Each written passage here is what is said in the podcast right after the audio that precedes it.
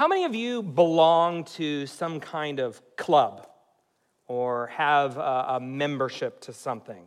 Anybody? You got a, a membership or a club that you're a part of or something like that?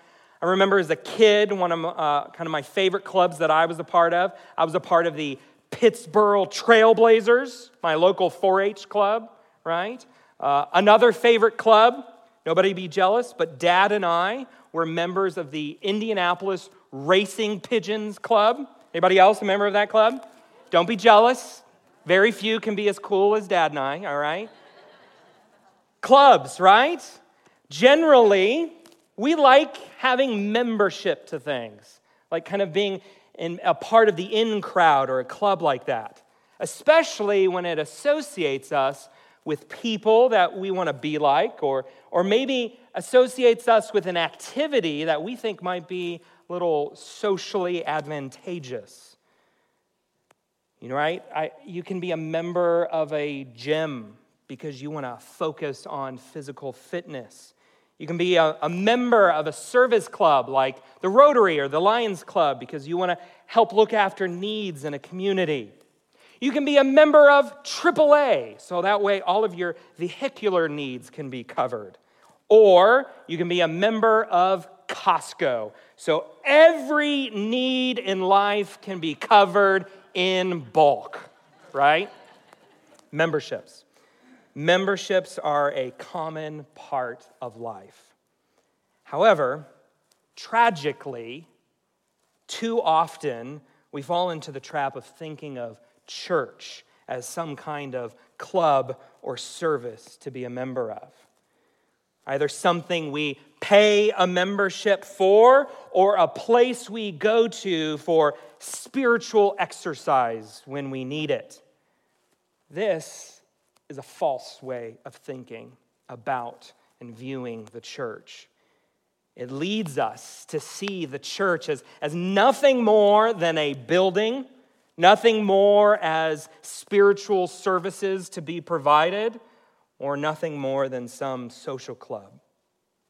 And that's not what the Bible has to say about the church. Here's how the, church, how the Bible speaks of the church 1 Peter 2 5 says, You yourselves are like living stones, being built up as a spiritual house, to be a holy priesthood, to offer spiritual sacrifices acceptable to God through Jesus Christ. 1 Corinthians 12 27 tells us, Now you are the body of Christ, individually members of it. So the church then is, is more than a club that we can join and cancel our membership whenever we want. Just like your hand can't up and decide it, it no longer wants to be a part of the rest of your body. That's what applies here to the individual believer and the church. The church is a people, the church is the body of Christ. Ephesians 5 25 says that the church, says this about the church, that, that Christ loved the church and gave his life up for her. It goes on to make the analogy of the church like, like the bride of Christ, and he, the groom, waiting at the end of the aisle for her. And this image is echoed in Revelation 19:7 when it says, "Let us rejoice and exult and give him the glory, for the marriage of the lamb has come and his bride has made herself ready." So pulling all of these things together, we realize, we must recognize that the people, the Holy Spirit have called together by faith in Jesus Christ is a group of people unlike any other group that meet together. Their bond is stronger than some common interest or service project. Their purpose is higher than fitness or well being and their credentials are stronger than some plastic card or username and password that your whole family shares.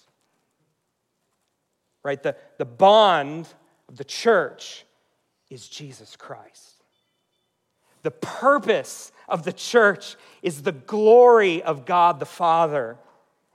And the credentials of the church, confirming this bond and purpose, is the Holy Spirit. Church is a people. And here in Acts 2 42 through 47, that Sandy just read for us, you will see the first record of this people coming together because of their common purpose to grow in their purpose, to be used by the Holy Spirit. In this passage, we find a description for the things that they do as a people. Now, it's important to note that this is not an exhaustive list. In fact, as we continue through our study in the book of Acts over the next several months, we're going to discover more and more details about how the church functions. But here, in this passage, we find four general characteristics. Four general characteristics for how the church should function as a people. First, the church is a people learning. The church is a people learning. Second, the church is a people sharing, a people sharing. Third, the church is a people worshiping, a people worshiping. And lastly, the church is a people on mission. Now, as we look at each of these four characteristics detailed here in the passage, I do want to give you a realistic look or view, an accurate picture. This is how we should act, and this is how the early church initially acted, but the church is still a group of sinful people. And so, too often, people act contrary to the saving grace that has brought us together. And this is why many of us have had moments when these characteristics weren't true to us or by us. Let me begin with the first one. The church is a people learning. A people learning. Verse 42 says, And they devoted themselves to the apostles' teaching. And verse 47 tells us that, and day by day, attending the temple together, right? Learning Learning is a central part of being a follower of Jesus Christ. Look no further than just the ministry of Jesus himself. He went to synagogues and into the temple, doing what? Teaching the scriptures. The big moments of his ministry were him teaching people on the mountaintop and along the shoreline. They called him rabbi a term of endearment given only to respected teachers. His last command, his, his great commission to all of his followers was go, make disciples, teaching them to observe all that I have commanded. And the apostles, who were Jesus' closest disciples, took this command seriously. They took it seriously when they began to gather the people of Jesus together. This is why, from the beginning, the church has been a people learning, a people eager to grow in their knowledge of the scriptures and of their creator and savior. Colossians 3:16 will tell the church, "Let the word of Christ dwell in you richly." teaching and admonishing one another in all wisdom. Followers of Jesus love knowledge, and they're eager to grow in understanding. And this comes through the teaching from those God has set aside to teach. Now, Colossians makes it clear that as followers of Jesus, we should be teaching one another, all of us. And we covered this in our past summer series through the one another's. And while that deals with the more informal discipleship teaching, this passage is very clear in describing a teaching from the apostles, a formal instruction, most likely based on their own lessons with Jesus. Wow, what a, what a seminary class, right? Three years of walking with the Word of God Himself. That'd be a much better, you know, sermon coming out of that. Right? And you, and you see this. They didn't have the New Testament, they didn't have these books to, to unpack and to exegete. So, what did they do? They, drew on the experiences they had with Jesus. They taught the very lessons that he had taught them for three years. You can imagine them recounting those amazing lessons that Jesus gave them, the, that 40 days between his resurrection and his ascension into heaven. Right? All of those lessons where he's tying together all of the Old Testament and how it points to himself. We know they drew on that because you can look at the sermons here in Acts. The one from Peter that we've been looking at the past few weeks is tying together all of these themes from the Old Testament and showing us look, they point to Jesus. Learning is an essential part of being a follower of Jesus. It's something that, that we should enjoy. It's something that we, we should truly celebrate. 1 Peter 2 says it like this like newborn infants, long for the pure spiritual milk, that by it you may grow up into salvation, if indeed you have tasted that the Lord is good. Wanting to grow deeper in your understanding of Jesus and His Word is a mark of spiritual maturity. But just the same, a faith in Jesus that is hostile to teaching, hostile towards learning, is a sign of immaturity. Now, for some reason, there is, a, is an anti intellectualism in many corners of Christianity that tries to celebrate a plainness or an apathy toward learning the deep doctrinal truths of Scripture.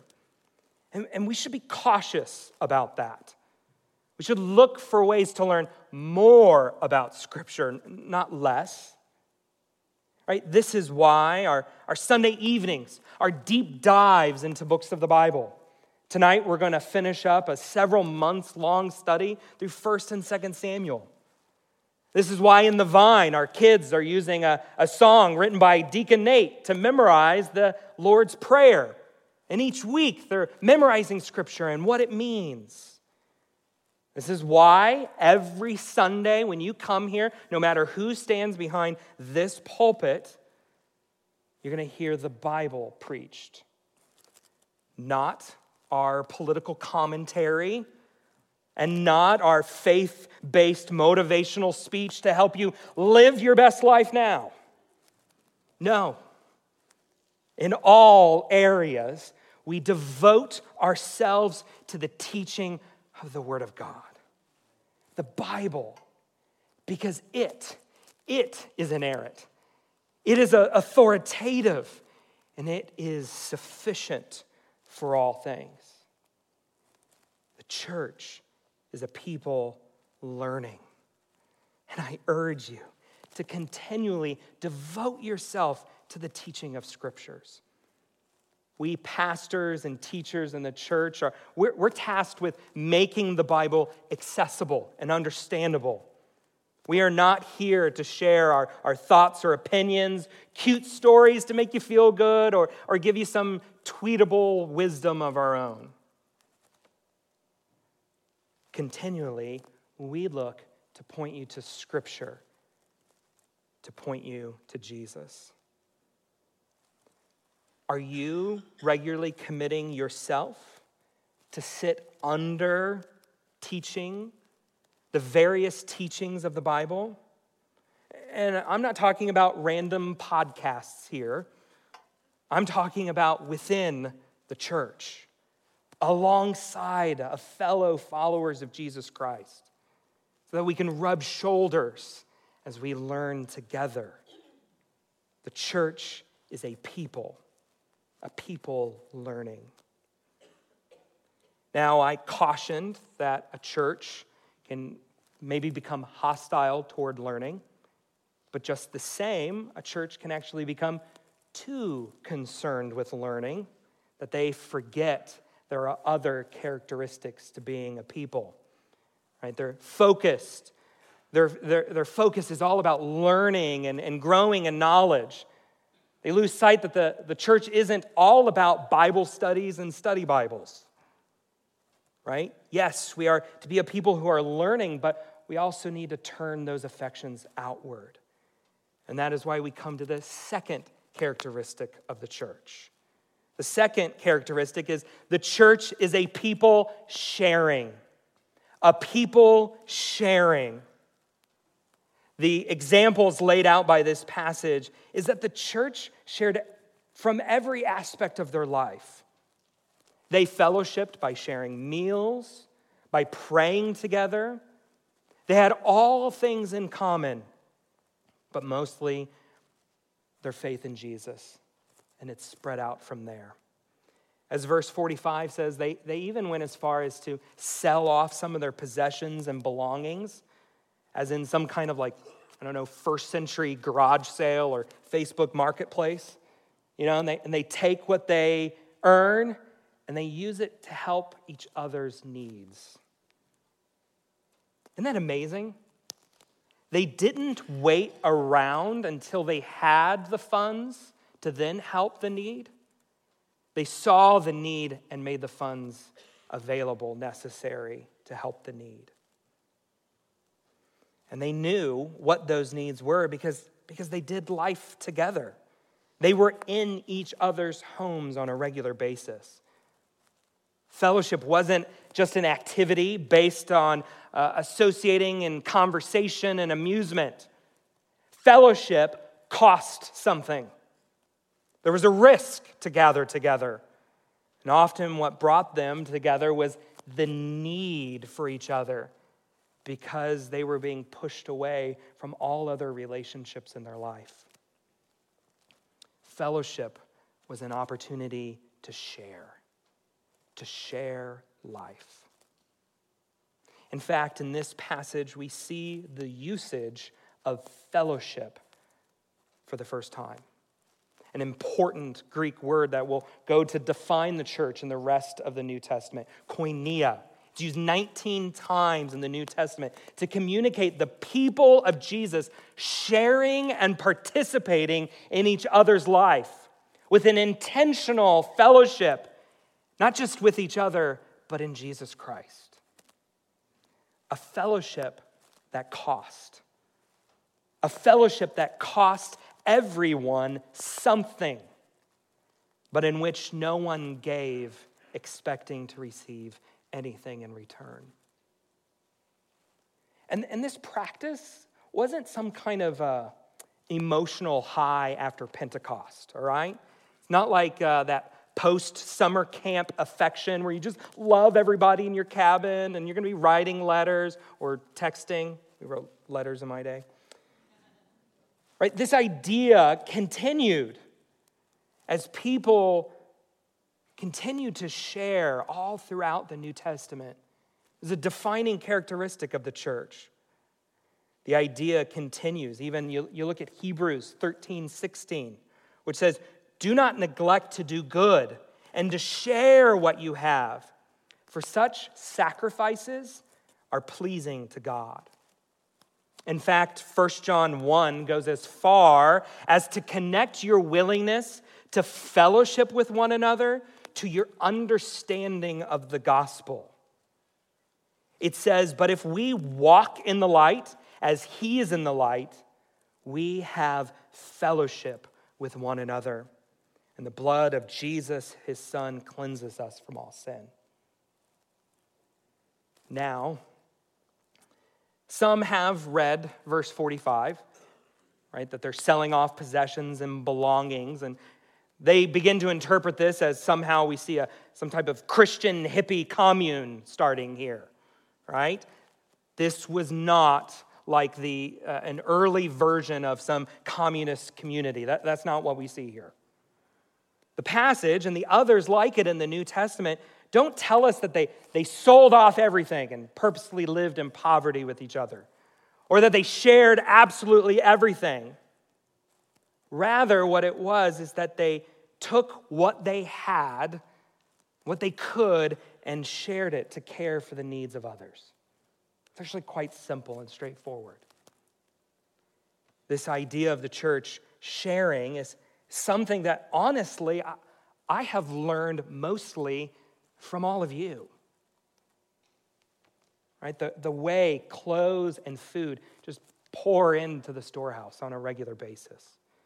How, when someone in our church is in need, you rally around them and provide meals and make sure they don't go hungry the way all of you do your part and, and care for our widows and mow lawns and take, take care of different errands for them. I, I was so moved over this past year how many times us pastors heard something like this, where, where somebody would come to us and say, If there is anyone who has a financial need, let me know. I, I want to help out.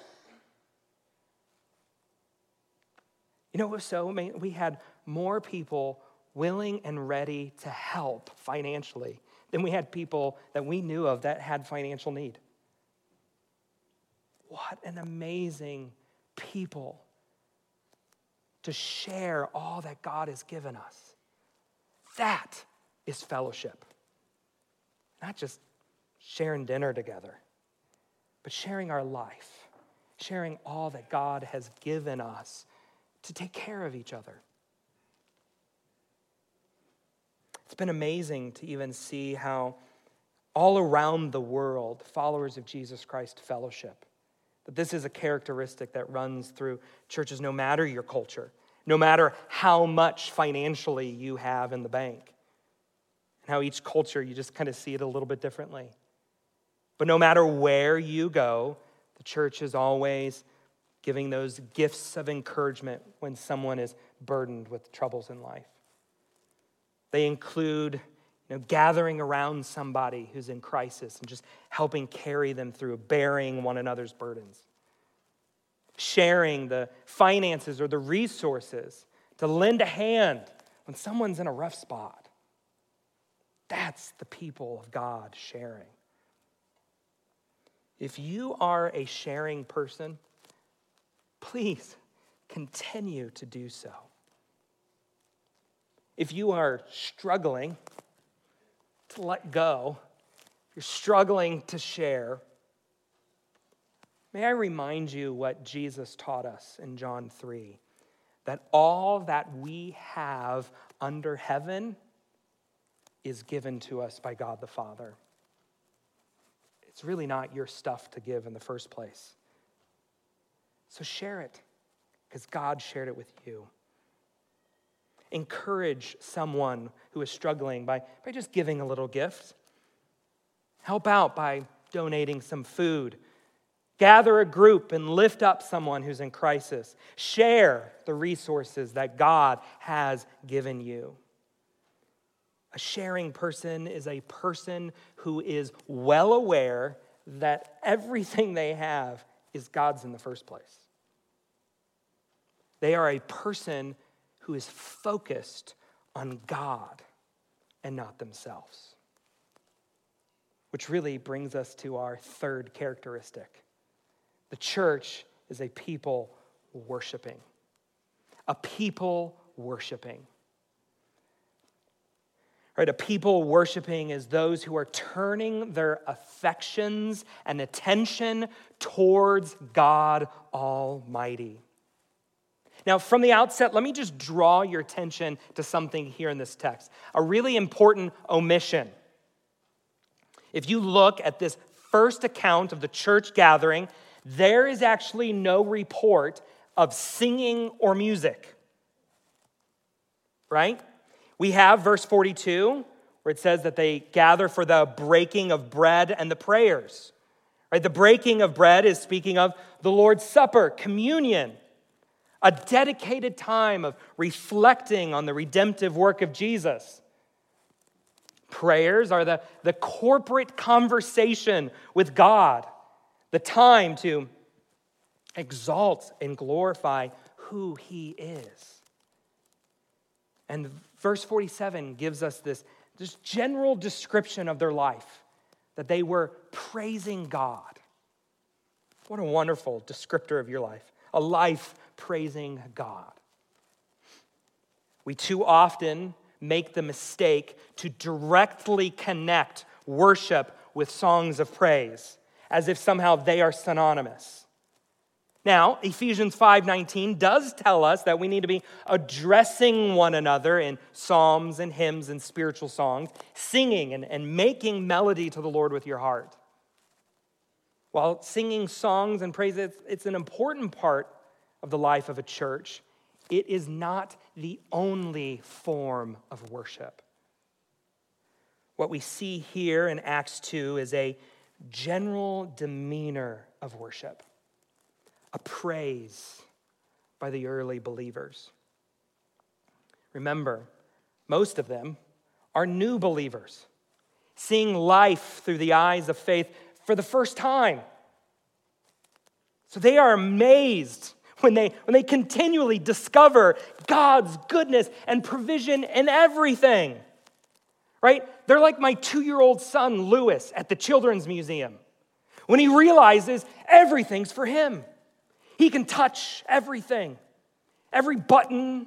He can throw the balls wherever he wants. Everything is at his level without any restrictions. He's playing in the water and he's yelling at me, Daddy, Daddy, as he discovers all of these new, cool stuff all around him. That's a life of worship. The church is a people worshiping because we have the joy and bliss to see all that God has done and is doing all around us. That is worship. To run through life touching all that God has created and enjoying it to the fullest. We discover how, how the Holy Spirit is working in these miraculous, intricate ways. And it's exciting. It fills us with eagerness to see what is he going to do next? Verse 43 describes it this way He says, that awe came upon every soul, and wonders and signs were being done through the apostles. Awe came upon every soul. This is an awe that is, that is fear and, and reverence felt deep within yourself as a person when you are faced with that powerful and miraculous work of the Holy Spirit. And while we may see different miracles today than from the early church, we still witness the incredible acts of the Holy Spirit here today. Are you in awe of what God is doing around you? Is your life marked by praise for God and all that He has done and continues to do through you? Or, or believer, have you lost that sense of awe and wonder? Maybe you're more like a teenager at the Children's Museum.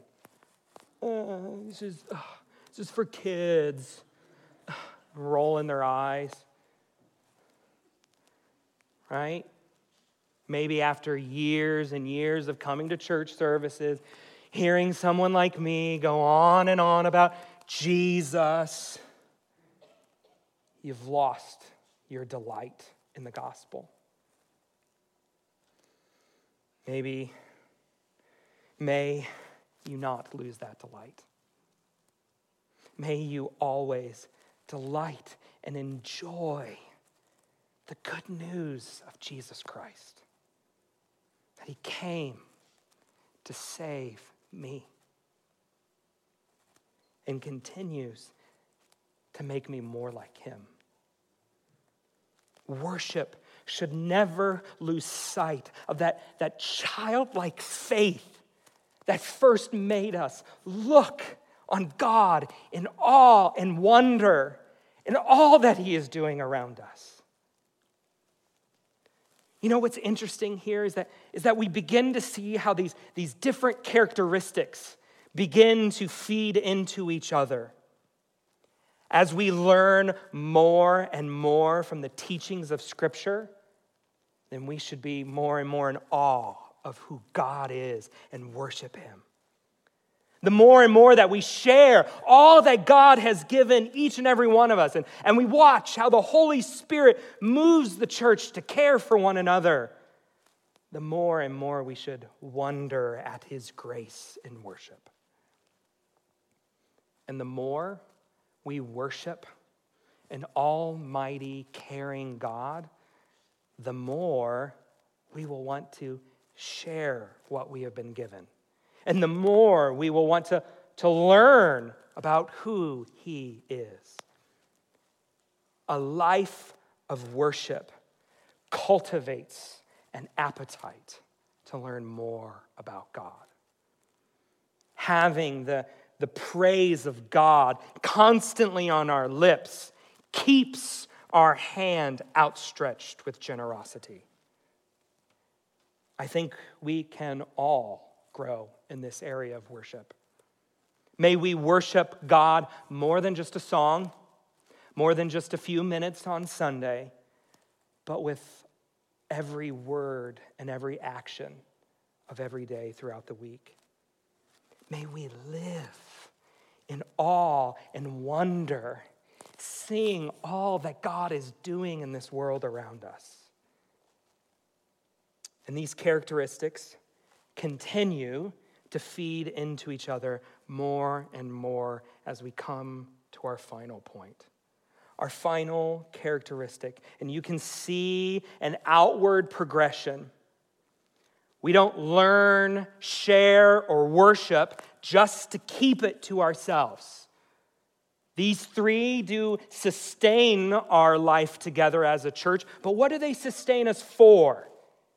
They sustain us for the work of making Jesus known to the world around us. They sustain us for mission. The fourth and final characteristic is that the church is a people on mission. A people on mission. Come on, guys, you should have seen this point coming. If not, just look at the giant banners behind me. Church on mission. Right? After all, this is what Jesus said in John 13 34. He says, Just as I have loved you, you also are to love one another. And by this, all people will know you are my disciples. If you have love for one another. So, what did this look like in Acts 2? Well, we can see from verse 47 that after learning, after sharing, after worshiping, they had favor with all people, and the Lord added to their number day by day those who were being saved. This is what is so amazing about mission. This is what's so incredible. It's the Holy Spirit who does the heavy lifting. That's why it's easy to go out and be on mission because it's the Holy Spirit who's doing the work through you. He is the one who is winning souls. It is the Holy Spirit who is adding numbers to the church. Our responsibility is to be obedient to the opportunities He gives us. The results are always in His hands. And the church in Acts was obedient and took the opportunities given to them. Right? Acts 1 and 2 is, is just setting the stage, laying those themes out there for us, giving us some key figures. Then, as we're going to learn over the next few months, it just begins to swell with activity from there, beginning in Acts chapter 3. As the gospel just begins to spread outward with, with each ripple going further and further the mission picks up momentum. And we quickly begin to feel the, the velocity of the Holy Spirit exhilarating the church to the ends of the earth that we are still witnessing today.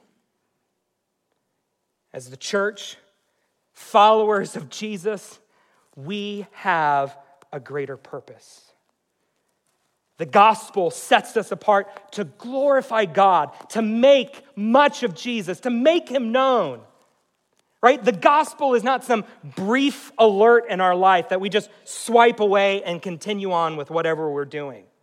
No.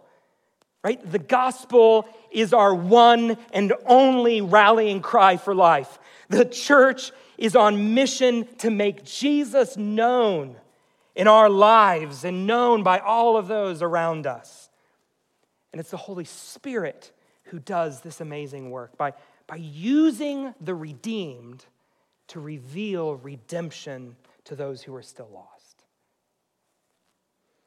The thrust created by a people on mission is what lifts us up and keeps the church airborne.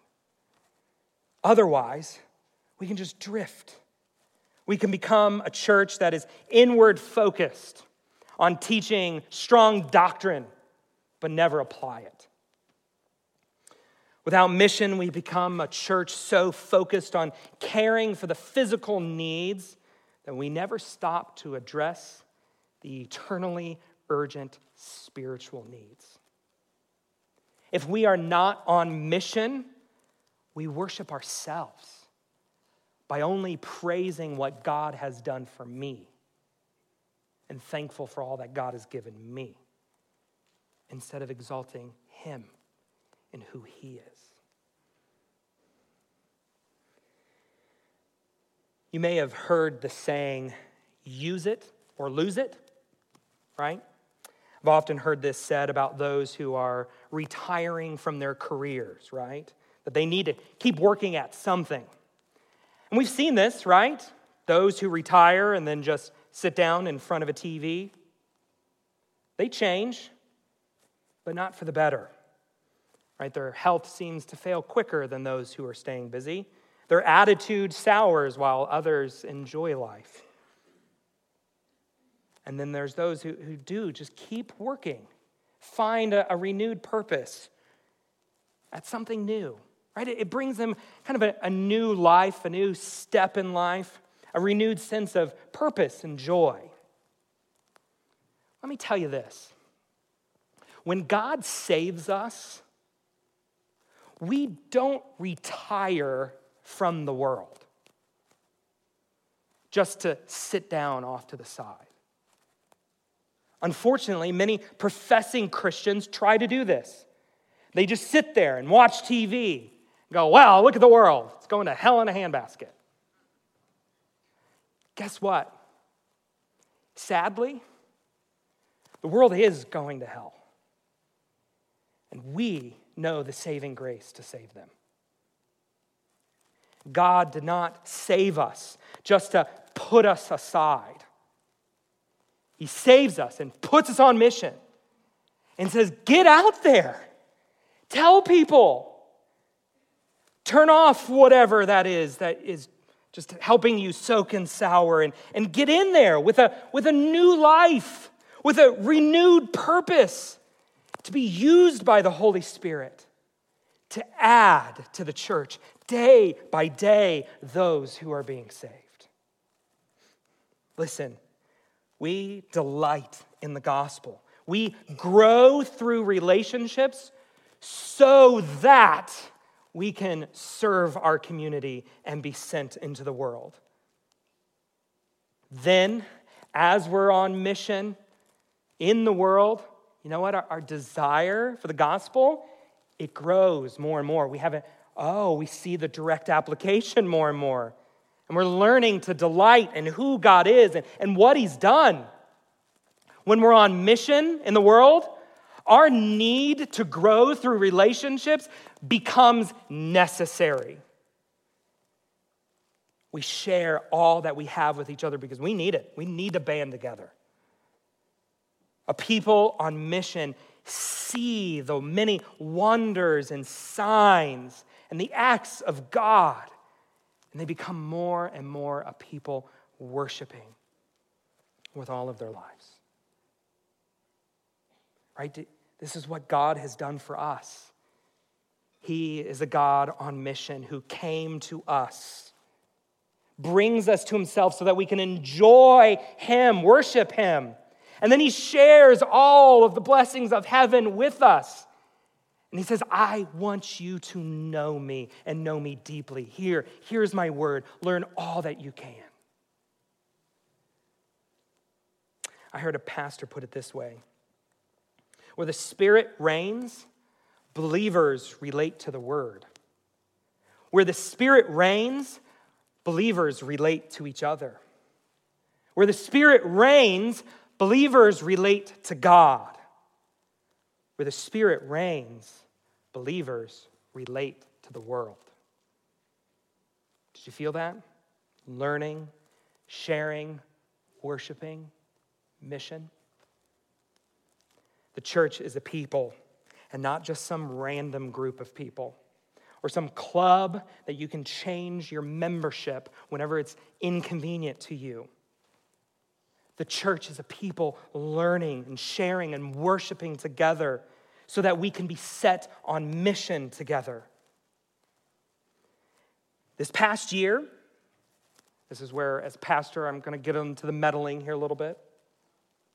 This past year, many of us used COVID as an excuse. We enjoyed it a little too much to run and hide from the grace of God. It's time to stop sitting in front of your TV and reconnect with people. Come, learn with each other. Reconnect to your, your, Sunday school cl- your Sunday school class, a, a small group, get together with people, study God's word. Maybe it's time you join this church. We've got membership classes starting next month. Join us on mission. For some of you, 2020 revealed a lot of personal idols that you had about what you wanted the church to be, your preferences. And you've lost the joy God wants you to find in his people. Stop souring and rediscover the awe and wonder of who God is and praise Him with each other. Now, others of you, God used the distance away to actually help you realize more than ever that you need the church. Why you need to learn together, share with each other, and worship God shoulder to shoulder and you did everything you could to connect via Zoom or different creative connections. May you continue that as the years go forward. May we learn from you. And together, let's remember the mission before us. We are a people bonded by redeeming love of Jesus Christ. We are a people purposed to glorify God the Father. We are a people moved by the Holy Spirit to be on mission. May we use what we've learned, share what God has given us, and worship Him as we move outward on mission to make much of Jesus in our everyday lives. Pray with me now.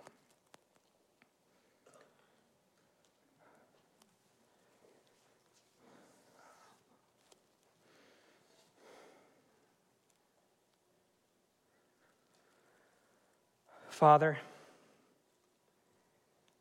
I ask that your Holy Spirit would work now in all of our hearts as you have been stirring my heart over these past few weeks in this passage.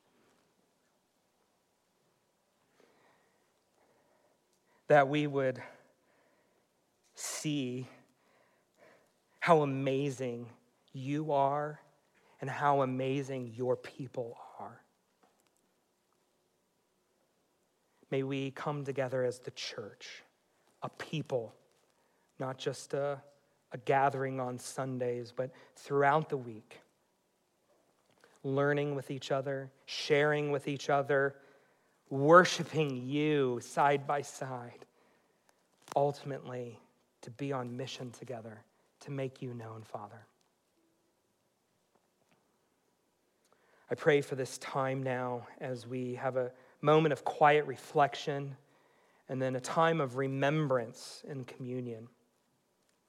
Lord, I pray that you would use this communion time for those who know Jesus as their Savior to stir their hearts to you, God, to help them remember what it's like to be that two year old running around pushing all the buttons that you've made, to enjoy you and all that you've created, Lord. Stir our hearts to you. Stir our hearts to our Savior Jesus. Do your work in us now.